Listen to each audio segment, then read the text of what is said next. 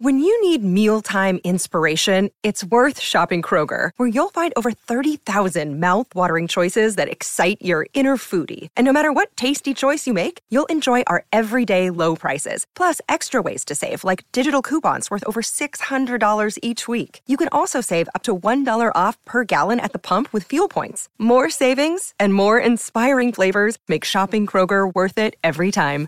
Kroger, fresh for everyone. Fuel restrictions apply.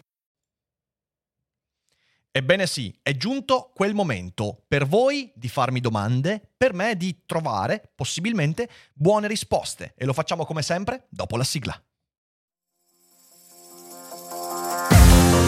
L'apocalisse zombie non è un pranzo di gala e si combatte un daily cogito alla volta.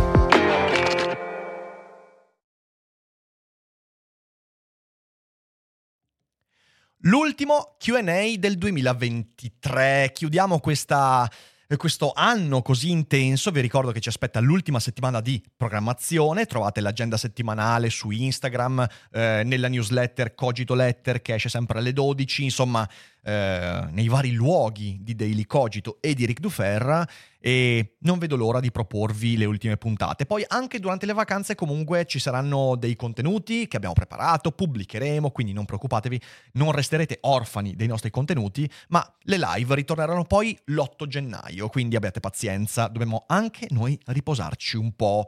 E prima di riposarci però bisogna affrontare questa tortuosa camminata del QA domande e risposte. Come sempre il QA è dedicato agli abbonati di livello fanteria anti-zombie o superiore, perciò se volete partecipare al prossimo QA che si terrà poi nel 2024, beh, abbonatevi al canale YouTube. Sarebbe anche molto bello riuscire ad arrivare ai 2500 abbonamenti entro Natale. Sarebbe un bel regalo, un bel segnale. Abbiamo fatto un 2023 intenso, importante, ce lo meritiamo e facciamo crescere questa community. Siamo a 2400 abbonamenti, quindi 100 abbonati in una settimana, secondo me, li possiamo fare. Ce la facciamo? Ma certo che le facciamo. Certo che ce la facciamo, ma adesso non perdiamo ulteriore tempo e passiamo alle vostre domande che sono belle, intense, come sempre molto ben impostate. Partiamo da quella di Andrea che mi chiede essere è percepito, secondo Berkeley. Per te, tutto ciò che esiste è reale fin tanto che è percepito? E chi è che percepisce? In base a cosa si percepisce la realtà? Grazie ancora per il lavoro che svolgete. Allora, su Berkeley io non ho ancora fatto nessun contenuto dedicato, anche se l'ho citato in altre occasioni, prima o poi farò la monografia anche su di lui. Lui è considerato un empirista radicale perché tutto quello che può essere percepito è ciò che è reale. È il pensatore del se nessuno ascolta l'albero che cade nella foresta, l'albero non è mai caduto. E quindi tutto ciò che arriva ai nostri sensi, di cui possiamo farci una rappresentazione diretta, esiste. Il resto no. Ovviamente capite che questa è una eh, visione problematica, anche se molto feconda, e sposata anche da tanti altri pensatori, ci mancherebbe. Per me non è così, o meglio, è così soltanto a metà, perché l'albero cade comunque nella foresta. La realtà esiste al di fuori del nostro percepire. C'è un mondo che non è legato soltanto ai nostri sensi, alla nostra mente. Ma quando non c'è un soggetto che percepisce, noi non sappiamo come si manifesterebbe l'albero che cade nella foresta. Ovvero, la nostra percezione è una mappa che cerca di descrivere un territorio. Il territorio c'è anche senza la mappa, ma io posso avere contezza solo della mappa. Ora, se io do alla mappa, alla mia mente, alle mie rappresentazioni il nome di realtà, allora sì, essere la realtà è la percezione. Ma non possiamo dimenticarci che la mappa esiste in virtù di un territorio su cui dobbiamo orientarci. E il territorio c'è anche se nessun cartografo disegna la mappa. Quindi Berkeley è molto interessante e di nuovo faremo sicuramente presto una live, però dall'altra parte è una prospettiva che non mi ha mai convinto perché rischia di far, farci convinti di una cosa sbagliata, ovvero che la mappa è la realtà, ma non è così. La mappa è la parte della realtà che la nostra mente produce per arrivare al territorio facendocelo in qualche modo amico, facendoci un'immagine fruibile del territorio. Ma ovviamente io non riesco a cartografare tutta la mappa. Tantissime cose resteranno fuori, anche gli alberi che cadono nella foresta mentre nessuno li ascolta, ma sicuramente su ciò torneremo presto. Massimo mi chiede, le battute grevi hanno un valore? Tante sono oggi le uscite che potrebbero far cadere il gelo in una stanza, ma davvero l'umorismo fastidioso, anche se non raffinato e magari un po' grezzotto, non può dirci nulla? Magari anche sulla nostra reazione a quella battuta, magari su cosa ha fatto sorgere quella battuta, che se soffocata non darebbe spunto di dialogo. Proprio in questi giorni c'è, una, c'è stata una polemica scatenata ovviamente sui social, per il gioco Cocorido. Che cos'è Cocorido? Cocorido è un gioco che ho anch'io a casa, ci ho giocato un paio di volte. Io non sono un grande amante dei giochi di carte che completano frasi. Cocorido è un gioco molto volgare, insultante, politicamente scorretto, eh, che prende in giro minoranze, gioca su volgarità sessuali, eh, gioca su stereotipi pesanti. Ed è un gioco che in qualche modo fa della battuta greve, della costruzione semantica pesante e volgare, anche offensiva, sua, il suo marchio di fabbrica. Di nuovo, io non sono un grande appassionato, però che cos'è Cocorido? Cocorido è la creazione di un contesto in cui quella volgarità, quella battuta greve, persino quella cosa politicamente scorretta e inaccettabile trova spazio. Le battute grevi come qualsiasi forma di umorismo, hanno la loro ragione di esistere. L'importante è capire qual è il contesto. Faccio un esempio.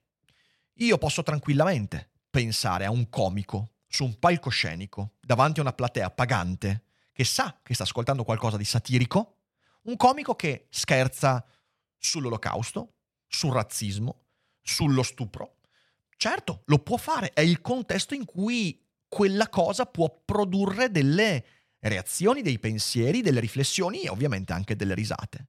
Il contesto fa sì che la battuta greve venga anche quasi esorcizzata, quindi diventi una sorta di risata liberatoria. In questo contesto si può dire perché nel resto è meglio non dirlo. Se quelle battute vengono fatte invece su Twitter, scusate, X o su Threads, adesso che va di moda, o su YouTube, allora il contesto non è adeguato. Ovviamente questa spinta del politicamente corretto che cerca di censurare anche un gioco come Cocorido è stupida ed è la traduzione della stupidità perché non comprende il contesto. E l'intelligenza invece è capire sempre il contesto in cui qualcosa può prendere valore. Perciò sì, le battute grevi, anche le più inaccettabili, hanno il loro valore. Prendono valore in base al contesto. E noi dobbiamo usare la nostra intelligenza per capire qual è il contesto in cui qualcosa può essere detto. Perché altrimenti, se pensiamo che persino un gioco palesemente satirico, che al suo interno ha battute che spaziano in tutti i generi, in tutte le minoranze, in tutto quanto, non può essere commercializzato, beh allora stiamo diventando stupidi. Ed è un peccato. Diventare stupidi credo sia un peccato. Intelligente invece è utilizzare i giusti linguaggi per i giusti contesti. Antonio mi chiede, da quando ho cominciato a lavorare ho imparato a conoscere meglio alcuni aspetti di me stesso, che cerco ogni giorno di migliorare. Per anni ho vissuto negando chi pensavo di essere e il risultato è stato disastroso. Sotto tutti i punti di vista.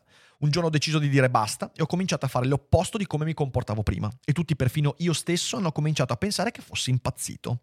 Sono entrato in conflitto con i miei genitori, con mia madre perché non mi capiva e con mio padre perché mi capiva. Lì ho capito che tipo di persona voglio provare ad essere, cioè il più possibile una brava persona. Ora, in un mondo dove la bontà ormai è una merce rara, spesso anche al lavoro, alcune cose che faccio non vengono capite, anche se spesso danno risultati eccellenti.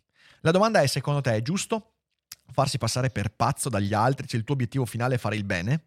Grazie sempre di tutto. Grazie alla domanda. Allora, ehm, come potrei dire? Eh, ti capisco, perché io quando mollai il mio lavoro precedente per fare il filosofo, scrivendo libri e facendo video su YouTube, venni preso per pazzo da tutti. Io ho avuto delle discussioni molto accese in famiglia e la mia famiglia non mi capiva.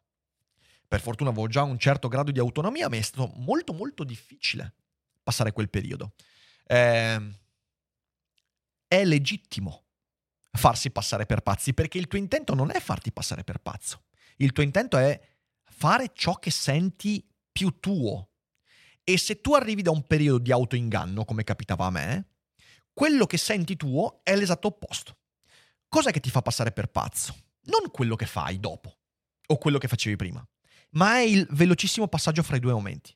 In quel momento è inevitabile che qualcuno non capisca quello che stai facendo o che ne capisca soltanto una porzione. A me capitava questo. L'importante è perseguire quel nuovo obiettivo comunicandolo sempre nel modo migliore possibile. E quindi presupponendo che lì fuori la gente non mi capirà e che mi prenderà per pazzo. E riuscendo a comunicare le cose in maniera da ammorbidire sempre di più quella rottura che tutti hanno sentito. Questo è molto importante. Sul farsi passare per pazzo, se il tuo obiettivo finale è fare il bene, il bene è tuo. Cioè, nel senso, se il tuo obiettivo è quello di fare ciò che ti appartiene, è bene. E allora lì sì, va bene anche fare una scelta che nessuno capisce, ovviamente commisurandola agli effetti negativi che possono avere sugli altri. Perché se questo cambiamento radicale manda all'aria relazioni in modo incomprensibile, fa un casino a livello economico, relazionale, familiare, bisogna starci attenti. Quindi l'importante è che tu sia sempre coerente con quello che tu vuoi da te stesso. In bocca al lupo per il tuo proseguimento di vita. Daniele chiede, ehm, cerca di fare meglio questa domanda nella differenza tra interiorità, quindi la tua voce interiore, e il tuo pensiero, quindi la mente. C'è differenza tra le due e come si può cercare di percepirne la differenza per comprendere e conoscere qualitativamente noi stessi? Credo possa portare spunti interessanti attraverso qualche tuo consiglio. Ehm... Allora, io ti direi questo. Quello che chiamiamo mente è una cosa molto ampia. Eh, la dimensione mentale dell'essere umano ha a che fare con eh, tutto quello che mi compone, perché le mie percezioni sono mentali, perché ovviamente è il mio cervello che elabora i dati dei sensi, quello che vedo, quello che tocco, quello che annuso. Eh, mentale è anche il campo, delle, il campo delle mie relazioni, perché anche lì il modo con cui mi relaziono agli altri rientra in un campo mentale e infatti si parla anche della mente estesa, che ha a che fare con la comunicazione, il linguaggio, l'intersoggettività e via dicendo. Perciò mentale è tutto quello che mi compone come soggetto in connessione al resto. Mentale è anche la relazione che ho con la mia educazione. All'interno di questa dimensione c'è quella che chiamiamo interiorità. Che cos'è l'interiorità? E come si differenzia dal mentale? This episode is brought to you by Shopify. Whether you're selling a little or a lot. Shopify helps you do your thing, however you cha-ching. From the launch your online shop stage all the way to the we just hit a million orders stage. No matter what stage you're in, Shopify's there to help you grow. Sign up for a $1 per month trial period at shopify.com slash special offer, all lowercase. That's shopify.com slash special offer. Mentale è l'insieme di cose che provengono da me e che arrivano a me. Quindi mentale potremmo dire con una semplificazione, è il risultato dell'incontro costante fra ambiente e me stesso, fra esteriorità ed interiorità. Interiorità è la parte che arriva da me, cioè la parte che cerca di condizionare quello che sta all'esterno. E infatti interiorità io più che mente la attribuisco alla parola coscienza. È quella voce che tu senti provenire da una dimensione che in gran parte non è causata dall'esterno. Infatti, molto spesso quella è una voce che critica, che contrasta quello che arriva all'esterno. Quindi questa è la differenza, secondo me. E saper distinguere, saper ripulire questa voce interiore, riconoscendola come qualcosa di diverso da quel mare di impulsi che mi raggiunge continuamente e che compone la mia dimensione mentale, è per me parte integrante della lucidità che un individuo deve cercare nella sua vita. Questo è quello che ti direi. Peraltro questo è uno degli argomenti principali del nuovo libro che uscirà il 19 marzo per Feltrinelli, di cui ancora però non vi dico il titolo, che tanto verrà sicuramente spoilerato dall'editore nei prossimi giorni, come, come sempre è capitato. Grazie per la domanda. E passiamo a quella di Vincenzo, che mi chiede che libro consiglieresti ad un edonista nichilista stile yuppie anni 80 per fargli mettere un minimo in discussione alcuni paradigmi apodittici che guidano la sua vita. E poi invece a un adepto della setta di Andrew Tate.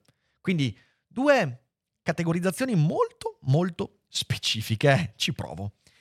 Allora, all'edonista nichilista stile Yuppie anni 80, io consiglierei sicuramente la lettura di Viktor Frankl. Frankl è un autore che contesta in modo molto fermo tutto ciò che concerne la vita che ruota intorno proprio al piacere, all'edonismo, che spesso è l'altra faccia del nichilismo. Questo lo diceva anche Kierkegaard. Perché noi ci leghiamo così tanto alla vita mondana, ai divertimenti, alle distrazioni, ai piaceri, alle dipendenze? Perché non crediamo in nulla? Perché appena guardiamo al di sotto di quella coltre di superficialità, non troviamo qualcosa a cui legarci, non crediamo in noi stessi, non crediamo in Dio, non crediamo nel significato della vita. Quindi tutto ciò che ci rimane è lo stimolo l'iperstimolazione del mondo distraente. E quindi nichilismo e edonismo spesso vanno molto di pari passo. Viktor Frankl ha parlato moltissimo di questo. Lui da psicoterapeuta e logoterapeuta, perché lui ha inventato la logoterapia, che è una psicoterapia molto filosofica legata al, all'attribuzione di significato che si dà alla vita. Eh, c'è tutta la mia monografia su Frankl, nel caso vogliate, merita di essere vista e lui merita di essere letto. Dicevo, lui ha fatto di, questo, di questa critica il suo fulcro e credo che sia una lettura fondamentale, eh, perché potrebbe far rendere conto a un edonista nichilista quanto sia necessario n- non aderire acriticamente a quella visione. E lo dice uno che per un sacco di tempo invece è stato un edonista, non nichilista però, sul nichilista andante. Eh, Frankl è una lettura dirompente per questo tipo di, di persone. La seconda categoria a un adepto della setta di Andrew Tate. Quindi immagino un maschio eh, super omistico che vuole prendere in mano la sua vita e si convince di poter dominare e domare la tigre, come diceva Julius Evola. A questa tipologia di individuo io consiglierei un libro che sto rileggendo in questi giorni, lo sa chi è iscritto alla Cogito Letter perché ho messo una bellissima citazione da questo libro qualche giorno fa, ed è Memorie di Adriano di Marguerite Yourcenar. Perché? Perché è un libro, per me è un libro inspiegabile, dirompente, è inspiegabile che una insegnante francese eh, del Novecento, comunque eh, una donna con quell'estrazione sociale, certamente appassionata di storia, sia riuscita a scrivere un romanzo entrando così a fondo nella psicologia maschile che mi lascia veramente senza fiato alcune volte. Straordinario libro, Memorie di Adriano. E in quel libro tu vedi che l'imperatore Adriano, questo essere umano straordinario, potente, consapevole, forte, leggendario, non aveva nessun bisogno di raccontarsi di essere forte, raccontarsi di essere potente, raccontarsi di essere leggendario. Anzi, che la saggezza è la consapevolezza di quanto certe pose siano inutili e dannose. Memoria di Adriano è un libro fondamentale da far leggere a un maschietto un po' super, superomistico, non per sminuirlo, ma per fargli rendere conto che le pose intellettuali degli Andrew Tate o di tanti altri che oggi purtroppo vanno per la maggiore in alcune comunità di, eh, di uomini, sono dannose. Andrew Tate danneggia l'essere umano maschio, bianco, etero, cis, lo danneggia perché gioca sulle sue insicurezze mascherandole e invece in Memoria, in di Adriano trovi un essere umano che eh, scava nella saggezza e trova i giusti nomi per le sue insicurezze. Ed è veramente un libro saggio, bellissimo, profondo, straordinario. Giacomo poi mi chiede, spesso sento dire non leggo, non mi dedico ai miei interessi perché non ho abbastanza tempo. Come si evita che lavoro o università possano inghiottirci in questo modo? Sicuramente spesso si tratta di scuse, l'esperienza potrà darmi una risposta, ma forse tu ne sai qualcosa. Domanda difficilissima. Eh, parto subito con una risposta molto, molto, molto base. Sì, sono quasi sempre scuse, perché in realtà la lettura non è un comportamento che per essere portato avanti deve portarti via per forza due ore al giorno. Ci sono persone che leggono in modo eh, consapevole, in modo proficuo, arricchente, anche per 45 minuti, un'ora al giorno, magari due mezz'ore al giorno. Eh, e un'ora, un'ora e mezza al giorno la trova chiunque, sempre e comunque. Il problema è duplice. Da un lato è il fatto che noi non siamo consapevoli di tutte le cose che mangiano minuti alla nostra vita. Per esempio, io sono convinto che l'85% delle persone che dicono eh mi piacerebbe leggere ma non posso, se prendessero tutti i micro minuti che trascorrono su Instagram, TikTok, eh, YouTube, eh, ricaverebbero senza fare alcuno sforzo un paio d'ore durante la giornata. Basta guardare lo screen time del tuo cellulare per saperlo e le statistiche ci dicono che è veramente così, perché noi 3 minuti adesso, 5 minuti dopo, un quarto d'ora dopo, altri 3 minuti adesso, 5 minuti, 3 minuti, un'ora, dedichiamo una montagna di tempo a cose che inghiottono la nostra attenzione per un po' di tempo. E poi c'è gente che eccede anche tantissimo. Il secondo aspetto è che, dal mio punto di vista, la gente che dice vorrei leggere non vuole veramente leggere. Se tu vuoi leggere, leggi. Cioè, se riconosci il valore intrinseco nell'atto di leggere libri, romanzi, saggi, lo trovi il tempo. È che la gente dice vorrei leggere perché? Perché sa intellettivamente che leggere è un comportamento intelligente. Look, Bumble knows you're exhausted by dating. All the must not take yourself too seriously and 6-1 since that matters. And what do I even say other than hey? well, that's why they're introducing an all new Bumble with exciting features to make compatibility easier, starting the chat better, and dating safer. They've changed, so you don't have to. Download the new Bumble now. Però poi non ci crede veramente perché non avendo mai, non essendo mai entrato veramente nella lettura, non, non ci va. È come quando io dicevo io odio andare in palestra. E infatti non ci vado. Però una volta dicevo, eh cazzo, piacerebbe andare in palestra. Però non ho il tempo. No, è vero, ma non è, non è vero, non è vero, è che mi fa schifo andare in palestra perché gli esercizi di palestra mi hanno sempre fatto schifo e non posso farci nulla. Ci ho provato un sacco di volte. Ho speso abbonamenti e lasciati morire abbonamenti eh, in un modo di cui non voglio discutere qua pubblicamente con voi. Però non è vero. Infatti, da quel momento ho detto: Eh no, no la palestra non, no, non ci vado in palestra. Non ci, non ci vado, non, mi piace. Punto. Ho smesso di dire: Eh, non ho tempo. Quindi, chi dice non ho tempo di leggere dovrebbe semplicemente dire: No, non mi piace leggere. E, e vabbè, come io sono scemo a dire che non mi piace andare in palestra perché mi farebbe molto bene, alla fine dei conti uno che dice non mi piace leggere dovrebbe sentirsi scemo perché sa che gli farebbe bene ma non c'ha voglia. Eh, ma il tempo lo si trova. Guardate tutti i minuti che vi fate divorare dalle cose piccole e fidatevi, il tempo lo troverete.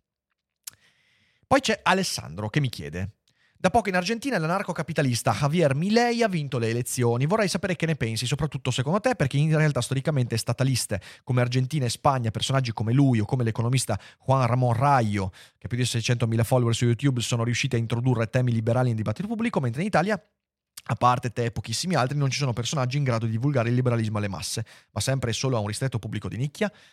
Allora, intanto parto dal presupposto che Javier Milei, o quello che ho sentito non, non nutro grandi speranze per l'economia argentina.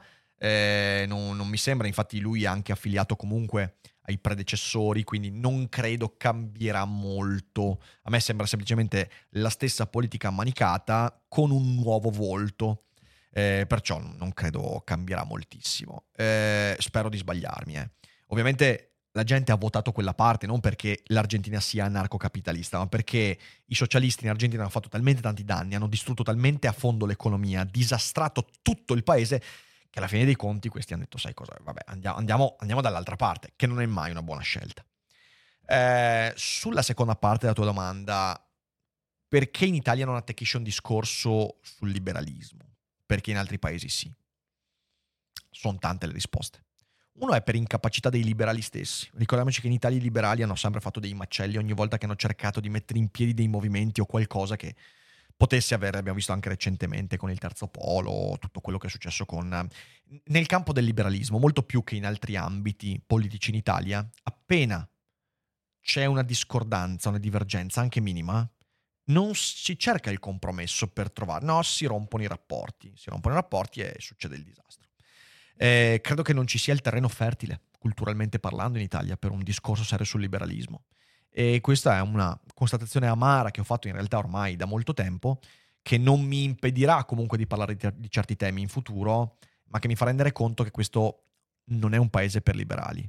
E lo diventerà, non lo so. L'Argentina non lo diventerà con Javier Milei, eh? non lo diventerà, non crediate che sia così. Però in Italia non lo so, per il momento non la vedo molto bene. Ma noi ci proviamo comunque. Federico infine mi chiede, sia l'ultima domanda, nella cogito letter di questa settimana sull'amicizia e l'amore hai parlato di come in una coppia debba esistere un segreto tra i due partner, mentre nell'amicizia è essenziale il candore. Potresti approfondire questo tema? Quali sono alcuni degli aspetti che in una coppia, se tenuti segreti, l'alimentano? Eh, allora, questo è un tema molto complesso. Eh, cerco di dare qualche spunto, poi magari ci faccio un daily cogito a inizio anno, perché è molto interessante. L'amore è più profondo dell'amicizia nel senso che nell'amore tu vai molto più a fondo. Cosa vuol dire questo? Questo vuol dire che nel rapporto di coppia entri in quell'intimità che in altre relazioni non, non è possibile trovare. E quindi entri molto più a contatto con quel mistero di cui parlavo qualche giorno fa. Nell'amore che provo per una persona, vado fino in fondo e poi mi trovo di fronte a quell'abisso quell'abisso è già di per sé un segreto, ma quello è un segreto tanto per me quanto per l'altra persona. E questo segreto alimenta la continua conoscenza reciproca. Ma non solo. Nel rapporto d'amore, proprio in virtù di questa intimità, tutto il resto, che possono essere le amicizie che uno nutre, possono essere le idee che uno ha, possono essere i difetti che uno si porta dentro, eh, ognuno dei due deve essere autonomo nel nutrimento di quella relazione. L'amore, per assurdo, è più autonomo rispetto all'amicizia. Perché nell'amore tu ti innamori del fatto che l'altro si trasforma continuamente, si trasforma in virtù proprio di quei segreti, di quei non detti. E questo alimenta un, un mistero reciproco che ti porta a non stufarti mai. Il desiderio sessuale stesso è legato a un mistero. Perché nella sessualità, le due persone nude, che hanno visto tutto dell'uno dell'altro, devono continuare a poter indovinare qualcosa. Ma di nuovo, questo lo approfondiremo molto in una puntata che farò successivamente. Nell'amicizia invece non è così. Non arrivando a quella nudità nell'amicizia, l'amicizia deve essere un rapporto discorsivo razionale in cui le mie e le tue intenzioni sono sempre trasparenti, il più possibile. Nell'amicizia il segreto rischia di rovinare l'amicizia e invece la trasparenza la alimenta. Nell'amore è il contrario. La trasparenza totale rischia di spegnere il desiderio. Se io conosco tutto di te, cosa desidero più? E invece il segreto, il mistero, il non detto, riesce ad alimentare quella continua ricerca reciproca. Discorso molto ampio, eh, quindi prendi questi spunti e riflettici e poi a inizio anno faremo un bel daily cogito su questo argomento. Come sempre, le vostre domande sono state pazzesche, quindi vi ringrazio tanto. Io sono molto orgoglioso della community perché ogni QA in realtà eh, tutti gli streamer fanno i QA per riposarsi. Per me invece è il contrario. Nei QA mi fate un mazzo così e io sono contento perché è interessantissimo. E vi ringrazio per tutti queste QA del 2023. È stato bellissimo, adesso ci aspetta eh, il resto della settimana, quindi una settimana che sarà molto ricca. Guardate, abbiamo Paolo Nardi, il Merenda Podcast, parleremo di Aldous Huxley e poi tutto il resto e ovviamente la Cogito Letter. Vi ricordo anche che la Cogito Letter continua durante le vacanze, quindi non smette di essere pubblicata e ci divertiamo. Passiamo eh, una bella pausa natalizia usando il cervello, ma prima l'ultima settimana di trasmissioni. Grazie mille a tutti, buona Buona settimana, se siete in live non uscite perché adesso rispondiamo a qualche altra domanda, a tutti gli altri grazie, condividete e ci vediamo molto presto. Ciao! Sotto costo 1 euro. Fino all'11 maggio lo Xiaomi Redmi 12 con tripla fotocamera da 50 megapixel è tuo a solo 149 euro. Perché 1 euro batte forte sempre.